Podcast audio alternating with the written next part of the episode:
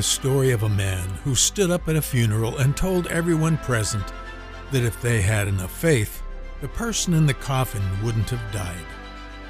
Well, that's extreme. What is sad is that there are far more people who believe this way than will say it. Many of them are good people and are smart enough and compassionate enough not to declare such a thing. Then there's the man who came into my office one day and gave me $50. He said, I'm believing for a hundredfold increase, so I'm giving you this seed of my faith. It was a few months later that he called and said his son was in the hospital for emergency surgery for appendicitis. He kept saying, I don't know where I missed God, but I missed him somewhere. This all just draws our attention today to one critical thing. How do we properly minister faith to a person or family in great crisis, such as terminal illness, or to someone with a lifelong debilitating disease? It's time to take a deep dive into how to love people who are in what seems like a desperate place. We need a faith that works in a prison cell, a hospice room, and in a nation in deep poverty. When we have learned how to overcome despair and sin in the deepest valleys of life, and how to rejoice in great tribulation, we have the faith that God is after. It is a faith that makes men, of whom this world is not worthy. Brian was dying of brain cancer. It came as a complete surprise and progressed rapidly. I had the honor of baptizing him shortly before his death. Another friend recently died of the same disease, and I've heard of two more wonderful people like these who have either died or are about to leave this world. Now, let me pause to say that I believe with all my heart that not only are all the accounts of Jesus healing people true, but I also know that he still heals people today. If he didn't, we wouldn't have the question of why. Why simply acknowledges that God is a healer and that he is not powerless over human sickness and sorrow. Let me just say if you're ever in a place of physical hopelessness, you may be the very tip of the sword that declares, like no other person can, Jesus is worthy of my love and devotion, no matter what. Now that's faith. I've noticed one simple truth about the why question. Some people are drawn much closer to the Lord in their deepest valleys, while others become hard and bitter. I've also noticed that the condition of the heart of a man is greatly magnified when the end seems to draw near. But how do we minister, comfort, and honestly encourage those who are suffering greatly? I'll just start up front to answer that question by saying the key is sharing the heart of Jesus from an eternal perspective. And I'm not talking about merely getting saved. The answer is not always ministering healing. I've noticed that 95% of people's attempts fail here anyway. There is something far more important than that something that God wants for every person. He wants us to draw near to Him and to live in victory and peace no matter what. Those of you who've listened to life journeys know that during the seasons of life where debilitating weakness has overtaken me, I've talked about finding a power in the presence of God that far outshines the power of physical ability. There is a fundamental place and purpose in faith in the grace of God that so fills a person's soul that all he wants is more of Jesus and less of this world.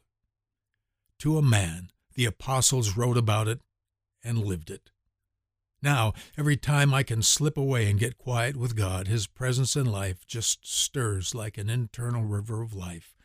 This faith brings the immediate experience of the truth of Emmanuel, God with us, and the mystery of the gospel, which is Christ in us. The glory of God encountered in words that the English language just can't express is near the center of the goal of God for our faith. And until faith can elevate the soul of a man to a place of power over every human affliction, there's still a need to establish the very most basic purposes of God. I just finished surveying verses in Thessalonians where Paul's heart just poured out to the churches he loved so that they wouldn't give up in the face of the afflictions that they had. He said, You know God has appointed you to these trials. In other words, they don't mean you've done something wrong. His whole joy was to know that they hadn't given up on loving God and men, but in the face of great trials, the power of God in them gave them the ability to overcome. Many times he would say that our day is coming when Jesus returns. He said our sights must be set on this one object of faith more than anything else, that when Jesus returns and appears in the air, that he would be glorified in us. We are preparing for a day when all that has assailed us will be utterly overturned. A day of vindication is coming, but today is not that day. Paul said we are now using our faith to grow into those who are worthy of the kingdom of God. This is the faith that works in the recovery room where the doctor says we couldn't get it all. It's the faith that defies the defeat of suicide as families look for hope when life has been taken in defeat. It's the faith that looks for another day, knowing that born again Christians will never die. Never die. Graves will one day be opened, bodies resurrected and changed, clothed with glory, and given the privilege of seeing death itself defeated. Listen, your body is allowed to die so that you can have the satisfaction and joy of personally declaring death's defeat on that day. Along the way, God's presence and heart of forgiveness and compassion will establish a deep hope and calm in the storm. I call this the life journey of faith, where we walk along a pathway of memories of imperfections, failures, rebellion, bitterness, and sorrows from this world.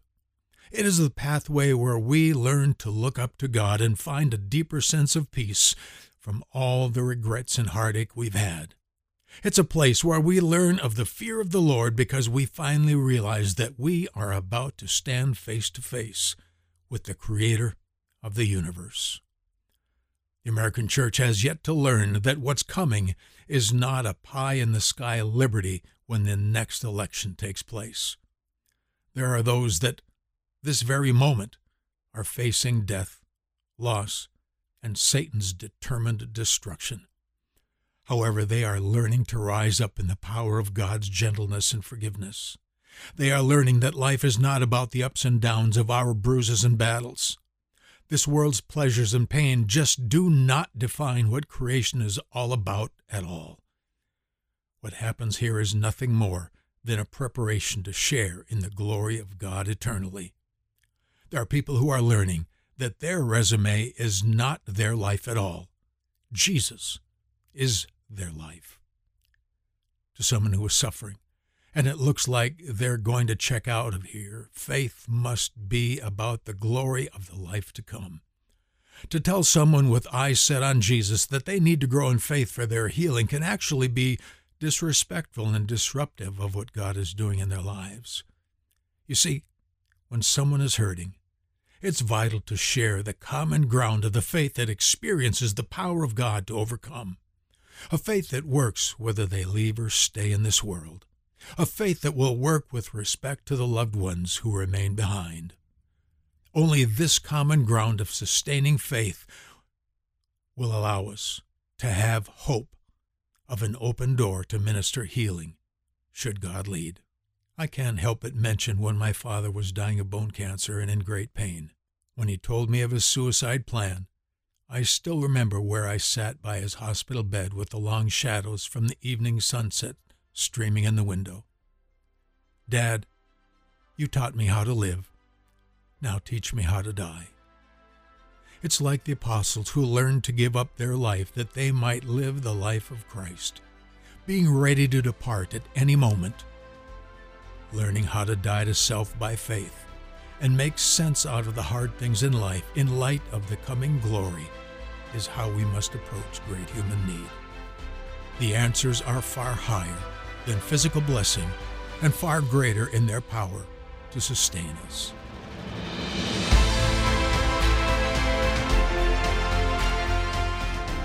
The ultimate goal of God is to present us blameless and worthy before the Father.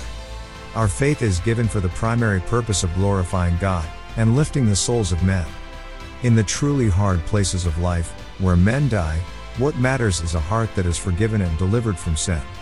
With faith that overcomes the world and opens our lives to fellowship with God, we have a victory that can't be robbed.